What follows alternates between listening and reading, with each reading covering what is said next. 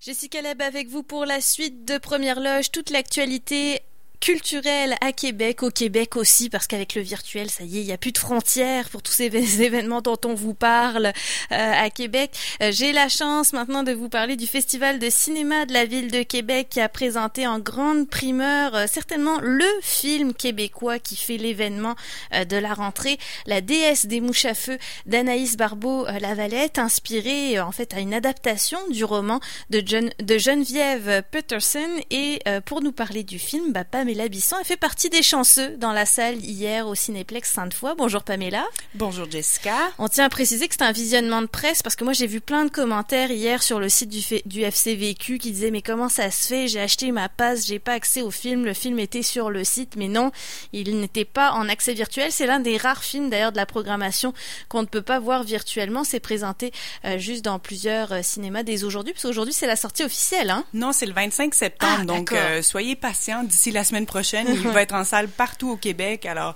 accessible pour tout le monde. En attendant, vous pouvez voir les films internationaux là pendant le festival parce mm. que c'est ceux-là qu'on peut pas revoir après et on peut pas non plus euh, revenir en arrière. C'est pas Netflix, même si on est euh, dans l'univers virtuel.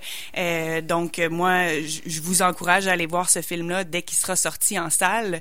Et ils étaient aujourd'hui dans une, une sortie, une tournée de presse jusqu'au Saguenay puisque le film a été tourné à Chicoutimi.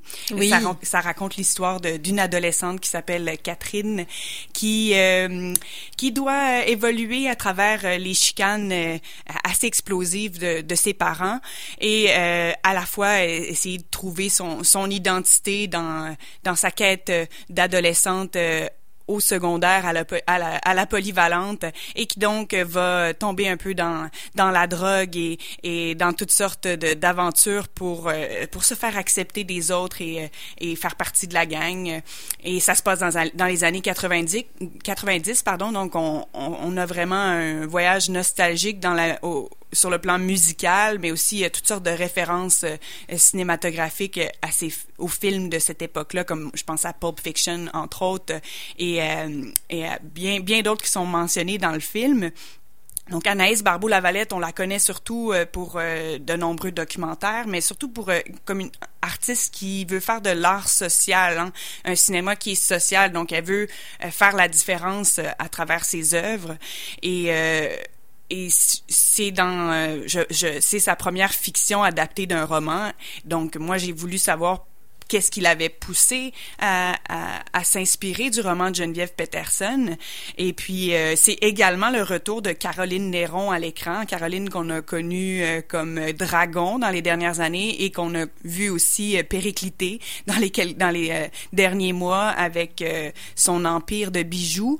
Alors, ça tombait à point pour elle. Elle va nous expliquer que le rôle lui allait parfaitement dans, dans cette phase de sa vie et, et que c'était pour elle une chance unique unique de, de retourner dans le jeu euh, à, travers euh, un rôle qui est qui, qui touchait aux émotions qu'elle vivait dans le moment.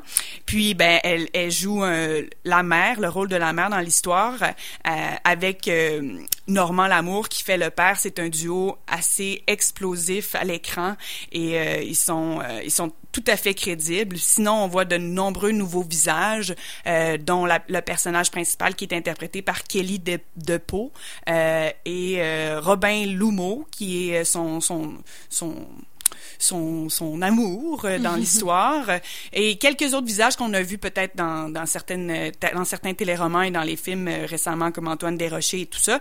Euh, moi, mon coup de cœur, c'était vraiment les, les, deux que je viens de vous nommer. Je les avais jamais vus nulle part ailleurs et je les ai trouvés très très justes. Mais l'ensemble de la distribution est, est, est excellente. La réalisation du film aussi euh, la direction photo impeccable. Et surtout ben on plonge vraiment là, on est vraiment dans l'intimité de l'adolescence. C'est tout en gros plan. On est très proche des personnages.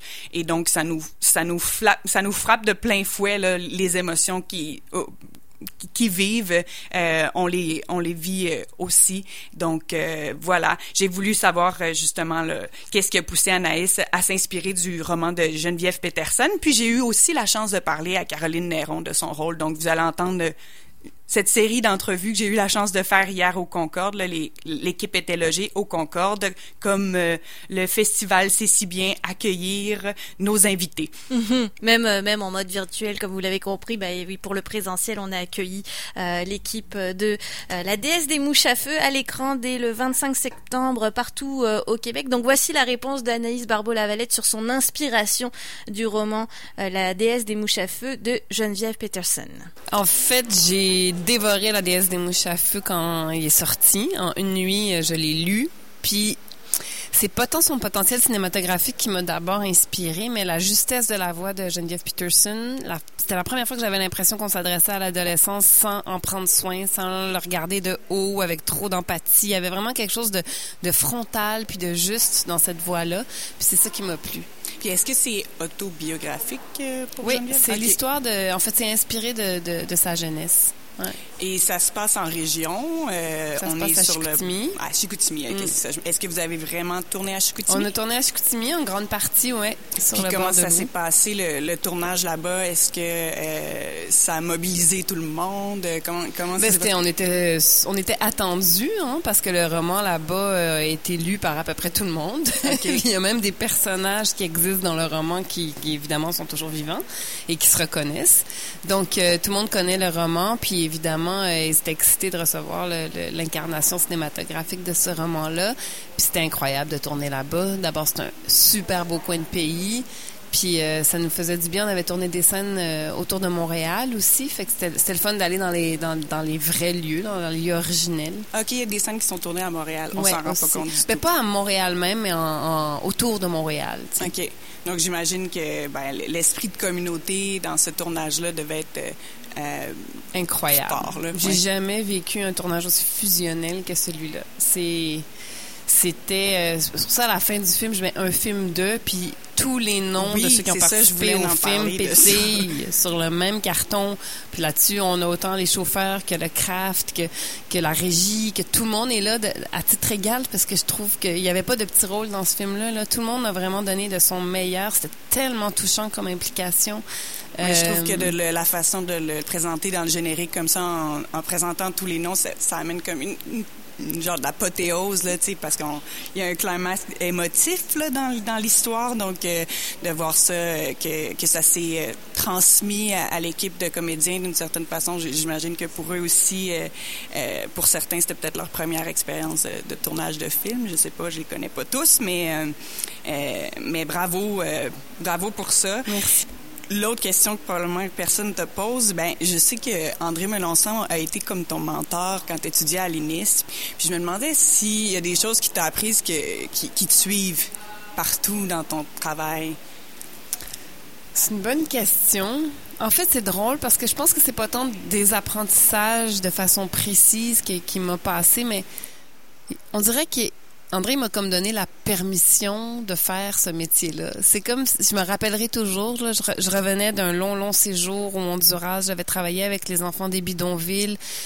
Je sentais que j'appartenais plus ou moins à, l'école de cinéma que j'ai faite, qui est l'INIS, où je suis rentrée, je trouvais ça propre, beau, ça sentait, ça sentait la grande école. Puis moi, j'arrivais les pieds pleins de là, j'arrivais des bidonvilles, puis j'avais envie de faire du cinéma social, puis je savais pas trop si c'était le bon métier que je choisissais. Je savais pas trop si ce métier-là avait vraiment la capacité d'avoir un impact sur le monde. Puis moi, c'est ça que j'avais envie d'essayer de faire. Mais je me rappelle rencontrer André Melançon, gros ours aux yeux extrêmement profonds, extrêmement gentil. Puis, puis lui dire que j'ai envie de faire du cinéma, puis le voir me regarder en disant, je pense que tu as ta place dans ce métier-là. Puis c'est comme s'il m'avait ouvert la grande porte du monde sensible qu'est ce métier-là. Il y a de tout dans ce métier-là, puis je pense que c'est correct. Mais en même temps, je pense que la façon dont j'ai envie de pratiquer ce métier-là, qui est, qui est très précise, euh, c'est un peu lui qui qui m'a comme permis de le faire. Mais t'es pas juste active dans le monde du cinéma, écrit, puis même au théâtre, puis donc euh, euh, est-ce que tu travailles sur un prochain projet de fiction ou documentaire? Euh, on, on, on, a l'impression que tu peux tout faire en fait. Non, je peux pas tout faire. En tout cas, moi j'ai cette impression que tu peux tout faire. non, mais, non, en plus, trois enfants. ouais, ça je peux faire des enfants. Ça je sais que je suis capable. puis, puis je sais que tu rêves d'être fermière. Je me rappelle le documentaire que tu avais fait l'avais, je l'avais vu au cinéma quartier. Euh, mais en fait, quand j'étais petite, j'hésitais entre fermière et princesse quand même. Il y avait un dilemme, là. Ouais. mais, euh, mais non, mais après six mois, j'ai essayé le fermière, puis j'ai quand même pas mal aimé ça. Après les six mois de confinement, là. Ouais, mais c'est ça, justement. Euh, tout le monde, fait, tout le monde fait face aux défis actuellement et de quelle façon tu t'enlignes dans, dans tes projets pour la suite. moi, j'avais un film financé là, là. Normalement, je serais en tournage de Chien Blanc, qui est mon prochain long métrage, qui est le plus gros film que j'ai jamais fait, qui est une adaptation de, du roman de, de Romain Gary, qui s'appelle donc le roman s'appelle Chien Blanc.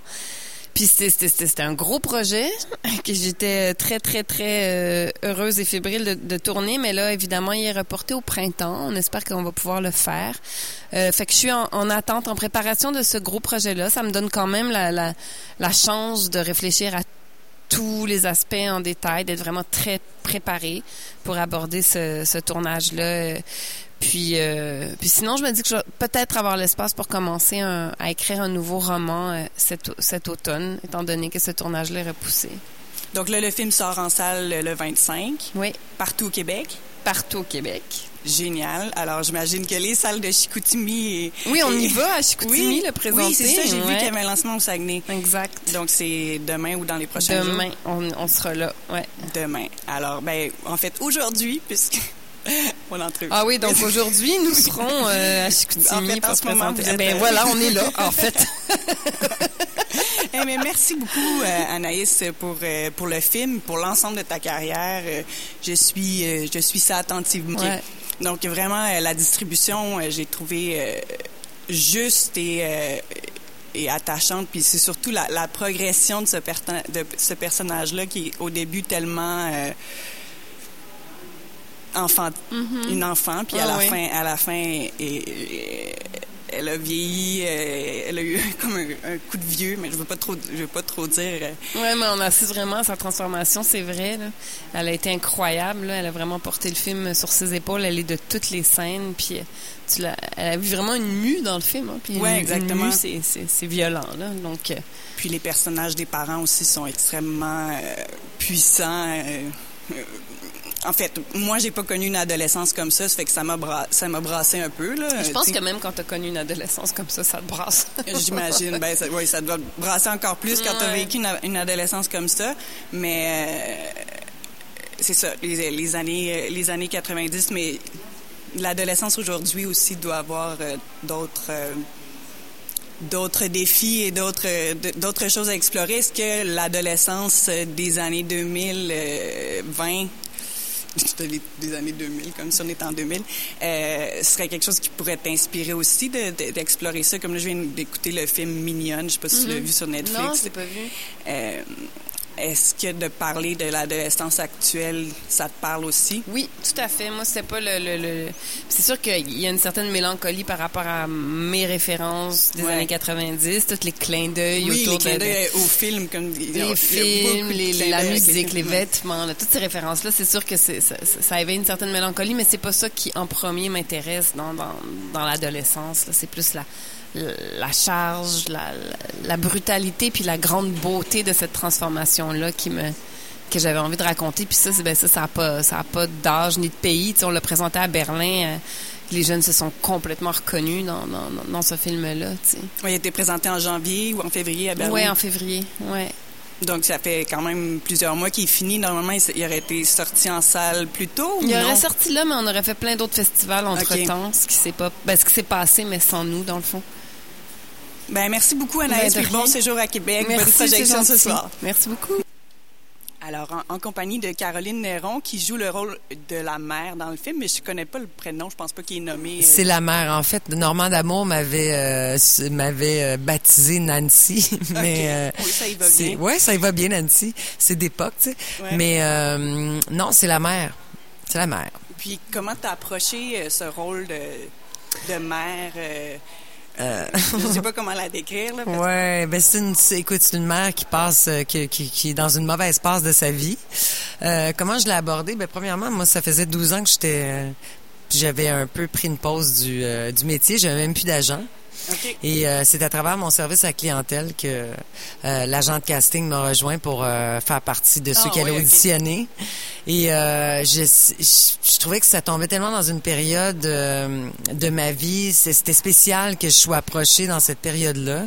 Et donc j'ai, je leur ai demandé de m'envoyer le scénario. Puis en lisant le scénario, sérieusement, j'ai pleuré à toutes les pages.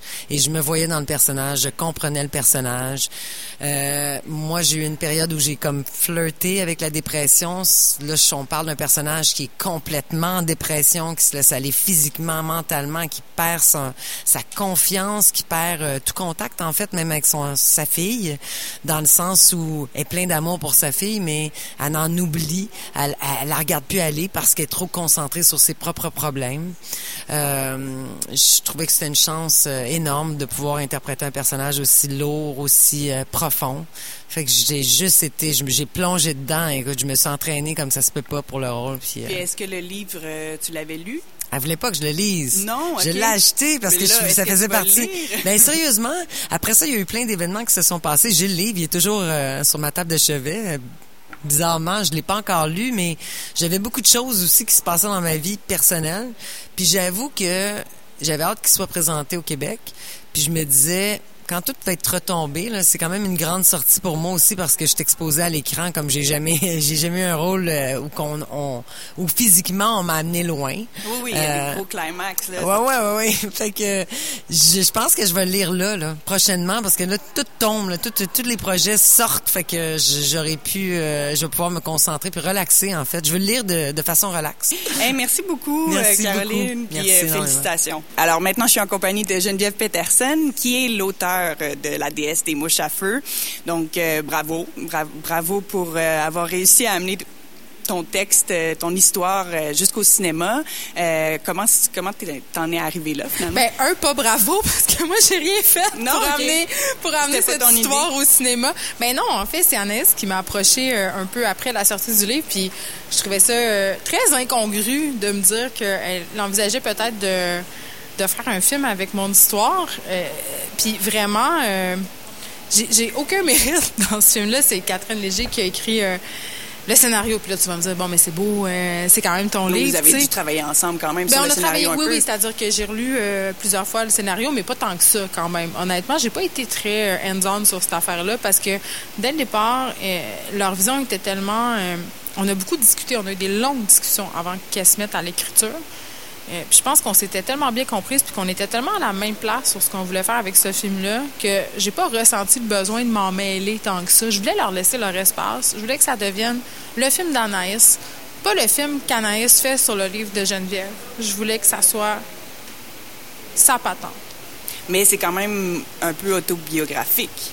Oui, c'est très autobiographique, ça, je m'en cache pas. Non, non, c'est euh, c'est pas l'histoire qui est racontée n'est pas nécessairement mon histoire de façon linéaire, c'est-à-dire, on est dans un moment de la vie de cette fille-là, euh, puis il se passe des choses au niveau narratif. euh, euh, parce que quand tu écris une histoire, c'est ce que tu fais, mais cette époque, la, la consommation, euh, des relations avec euh, les amours, les amis. euh, oui, c'est beaucoup autobiographique. J'ai hésité au départ quand le livre est sorti. J'étais très mal à l'aise de le dire. J'avais l'impression, un, que c'était pas pertinent. euh, parce que c'était un roman, puis je, je voulais pas que ça altère, entre guillemets, la qualité littéraire du truc. Euh, puis aussi par pudeur. Je pense aussi, euh, je voulais pas que les gens aient cette image-là de moi, mais maintenant, je trouve ça important de le dire. Parce que je trouve que euh, ça peut peut-être apporter une lumière autre sur justement euh, les personnes qui, pour une raison X, à travers leur vie, développent des problèmes de consommation, puis de leur montrer que, tu sais, tu peux faire autre chose, ça te définit pas. Moi, ça me définit pas. Avoir fait de la drogue, ben là, ça me définit pas mal ces temps-ci, parce qu'on fait un film sur ça. Mais tu comprends, tu sais, Ouais. de dire, moi, je me suis tellement fait dire quand j'étais au secondaire que j'allais finir dans un caniveau, là. Puis je suis vraiment pas dans un caniveau en ce moment. Salut le directeur du lycée du Saguenay qui m'avait. C'est quand même un. un- Est-ce que toutes les références qu'on a dans le film se retrouvent aussi dans le roman par rapport aux années 90, tu sais, la musique, euh, ben, peut-être pas la musique, mais comme Mais les références musique, avec les films puis tout ça. La ah oui, musique mais aussi, oui, ouais? oui, euh, c'est quand même assez bien réussi. C'est sûr que, euh, tu sais, le. Je pense qu'on pourrait faire la trame sonore de la déesse des mouches à feu. Il y a beaucoup de hits dans le livre. Ben oui. Évidemment, on peut pas tout se payer au cinéma, mais ils ont vraiment bien réussi à transposer ça, je pense. Mais vous pouvez Euh, faire une playlist sur Spotify. on pourrait faire une playlist. euh, oui, on y a. ben, en tout cas, oui, on l'a déjà fait, mais oui. Puis, tu sais, tu vois, euh, les looks aussi sont assez réussis dans le film, là, pour vrai. Puis peut-être ça nous a aidé qu'en ce moment, on soit en plein dans une espèce de revival de de look des années 90, tu vois. Mais moi, j'ai trouvé ça, tu sais, les maisons, les décorations des maisons, tu sais, les robes de chambre à Caroline Néron, tout ça, c'est genre arc. Mais tu sais, en même temps, Caroline apprenait sa vraie robe de chambre qui était pas arc, mais agencée avec toutes les affaires. Tu sais, il y a vraiment un beau travail qui a été fait justement sur la reconstitution sans être trop. C'est pas un film d'époque non plus, là. Je pense que. Non, non, parce que... Mais ça marche, ça fonctionne, tu sais. Non, on y croit. On y croit qu'on est dans cette période-là. Ben, tout de suite, ça commence avec un Discman, là, tu sais. Ah oui, mon Dieu, ça c'est tellement vrai que je le voulais pour ma fête. Le Panasonic jaune de Sonic. J'étais vraiment fâchée parce que c'est pourquoi? Quand on prenait l'autobus, là ça disait que genre ça faisait jamais euh, le, le CD sautait jamais là, fait que Ouais, ta ouais, tune ouais. ne sautait pas. C'était pas vrai parce que les toughs on s'assoyait en arrière, fait qu'on pognait toutes les bosses puis ça sautait. C'était pas Shockwave, là. Non, c'était ben, même Shockwave, il sautait. Enfin, c'était juste non, on était déçus, était déçus. Puis ce, ce Walkman là par ailleurs a fini flushé dans la toilette euh, du lycée parce qu'il y avait une fille qui me détestait, qui me l'avait volé puis qu'elle avait crissé aux poubelles. Mais oui, c'était quand même violent, là, dans Ouais. l'histoire. Est-ce que c'était le même dans ton adolescence aussi? Je pense que l'adolescence, puis même encore aujourd'hui, c'est une des périodes les plus violentes de l'existence, à tellement de niveaux. Puis vraiment, euh, les, les, les ados, ce sont des tribus. Puis il y a des comportements tribaux. T'es avec nous, t'es contre nous. Une journée, t'es es hot parce que tu portes des pattes d'éléphant. Trois jours plus tard, t'es hot en esti parce que tu portes encore tes pattes d'éléphant. C'est très cruel. Merci. Merci à toi.